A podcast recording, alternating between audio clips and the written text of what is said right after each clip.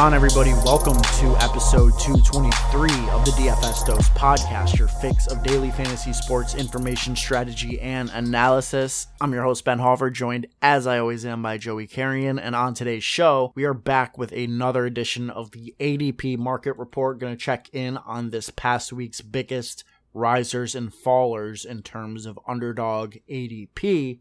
And our top faller this week, unsurprisingly, is Rob Gronkowski, who has fallen 102 spots after announcing retirement. We'll talk about the players that get boosted from this as a corollary move shortly, but in terms of Gronk, do you believe that this is truly the end for him? Some people are speculating that he just doesn't want to participate in training camp and all of this or that, and that he might come back during the season, but as of right now, it does seem like he is hanging up the cleats. Yeah, I mean, he's he's been through a lot in his career. He's dealt with a lot of injuries. You know, he's he's missed multiple seasons at a time. So, I think if he actually is done, I wouldn't blame him at all. You know, he had a great career. Will go down as one of the best, if not the best tight end ever. I, I don't know. It, it's it's hard for me to think he's actually done. You know, he could be for sure. Um, I think there there is some truth to him. You know, not wanting to go through mini camps and training camps and you know, off season practice and he could definitely come back when he's ready late in the season for a playoff push. And I think if Brady were to give him a call at the end of the season and be like, yo, we need you mm. come back for for one last Super Bowl run because this is probably Brady's last season. So I think if Brady were to do that, I think Gronk would come back and uh, try and ride off into the sunset with Brady. But if he doesn't, you know, he had a great career, and uh, I'll always love Gronk. But I, I, if I had to give just my guess, I, I think he comes back sometime this season, and they try to win one more championship and and you know both retire at the same time and, go out as Super Bowl champions. Yeah, I mean that's nice. That's a cool fairy tale and uh, ending and all that. But like to me, it's like if I'm Gronk, I'm just, I'm I've done it all at this point. You know, I, I'm basically going down as the greatest tight end in history. I've got the championships. I've done it on on two different teams. Like what what else do I need? And Gronk isn't like some of these other players where like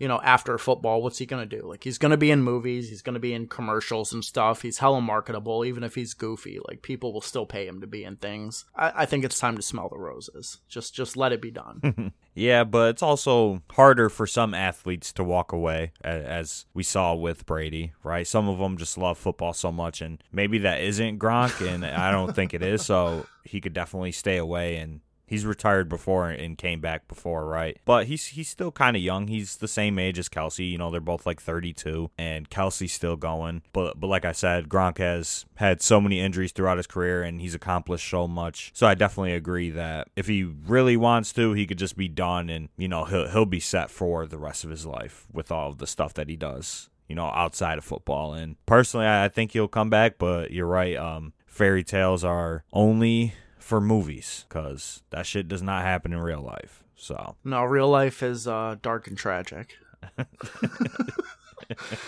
um, you know, speaking of dark, uh Cleveland Browns. I honestly am so sick of talking about this. I don't even want to, but they are like the next six players in terms of biggest fallers. We have talked about this legitimately like 3 weeks in a row. You know, Deshaun Watson, blah blah blah blah. Like, let's just talk about yeah. it when we have news. I- am done. Like, the yeah. the Browns are falling. Uh, it, it's hard to buy them right now. End of story.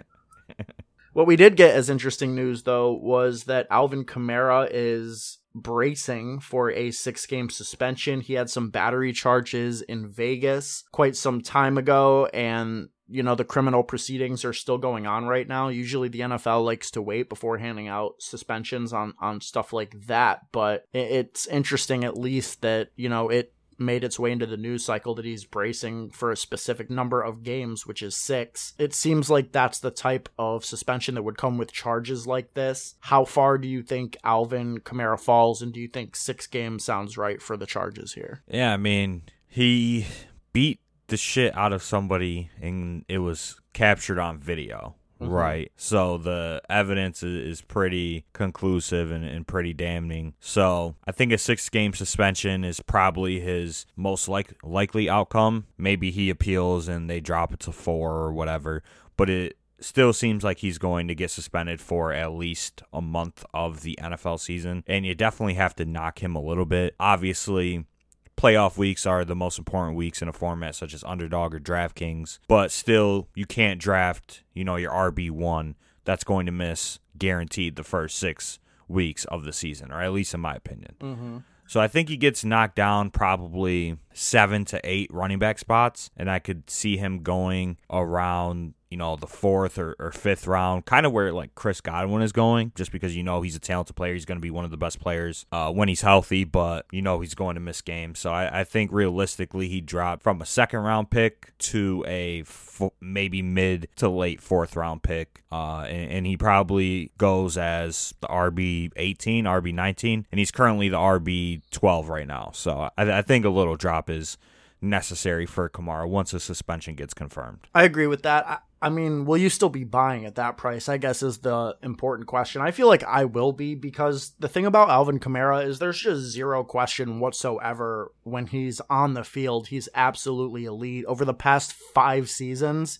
he hasn't finished lower than running back eight in fantasy points per game over a given season. He has three finishes in the top five. So he's just absolutely stone elite. They have no competition in the backfield. This offense should be better with Jameis Winston in my opinion, as to what it was last year. So if Alvin Kamara is a fringe fourth, fifth round pick, I'll, I'll definitely be buying and just lowering my average uh, ADP cost of the shares that I have been accumulating up to this point. Yeah, I mean, you definitely just got to buy Kamara because once he comes back, he's going to be an absolute workhorse, right? There's no competition for touches in that backfield besides an old Mark Ingram at this point. And I, I think obviously him missing those six games hurts a ton, but you can mitigate that by, you know, drafting drafting six running backs is probably the build that you would want to go for if you're taking a guy like Kamara um, and just kind of survive those first six weeks with quantity at the running back position. So, yeah, I, I think you definitely still have to be buying Kamara, but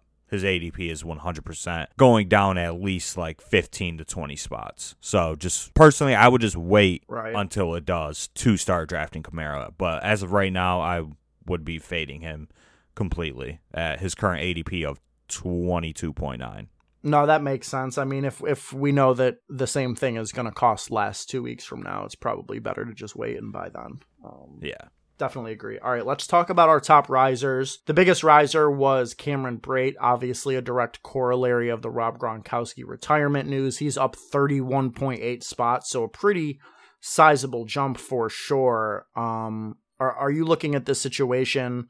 As one where Cameron Brate is going to step in now and be the primary pass catching tight end for the Bucs. Yeah, I think so. Right? There's no Gronk there. They let OJ Howard walk in free agency. So Cameron Brate is really the only guy there that has familiarity in the offense and that has some, you know, chemistry and a repertoire with Brady. So I definitely think he's a solid pick. And I mean, he was an even better pick before Gronk retired, obviously. And I did take some shots on him in you know the 18th, 19th, 20th rounds just because he was going to play a little bit uh, even with Gronk there and he's the tight end 23 now and I think that's just going to continue to rise. I think I would have him inside the top 20 so he's still a buy to me right now at his current ADP but once he starts pushing like tight end 18 or 17 if he gets to that point that's kind of when I would uh, stay away but he should have some nice touchdown upside as a tight end 3 on your team for sure. Yep. Russell Russell Gage also moving up. He's up about a half round. Uh, I think it's sort of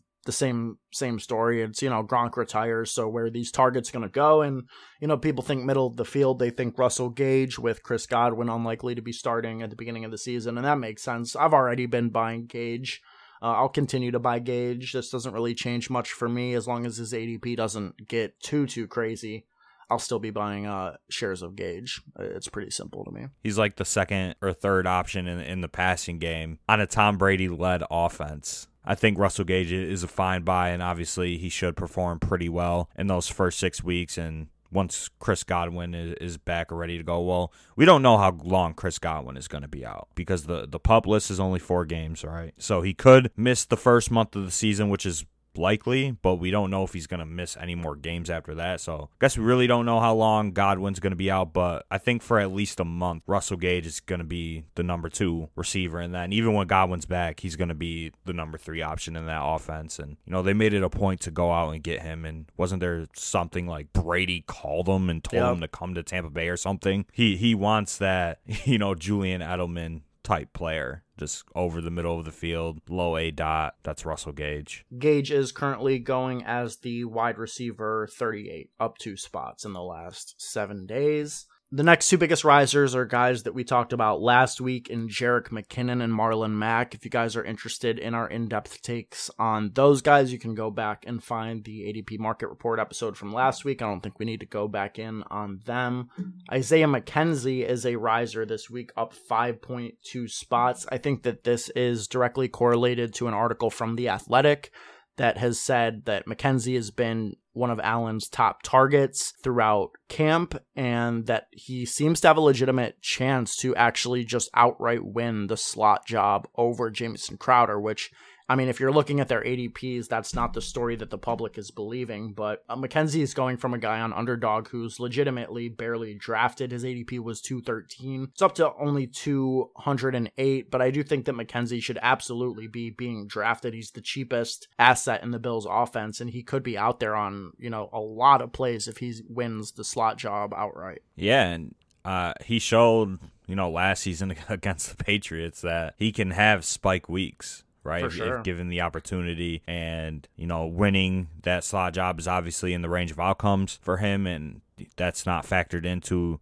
his current price. At least I don't believe it is. And either way, he's he's the wide receiver four, and it's football. Injuries happen. If things break his way, like he could become, you know, a, a factor in that Bills offense led by Josh Allen and he's got a, a, good athletic profile. Obviously, he's on he's on the shorter side, but in the past they've shown that they can manufacture touches for him. They'll give him handoffs out of the backfield. So this is just a player that if he's out on the field, they might look for ways to get him the ball uh, just because he is pretty explosive and he does have that big play upside. And, and like you said, he's just the cheapest asset on the best offense in the NFL. So you got to be buying Isaiah McKenzie at his current price.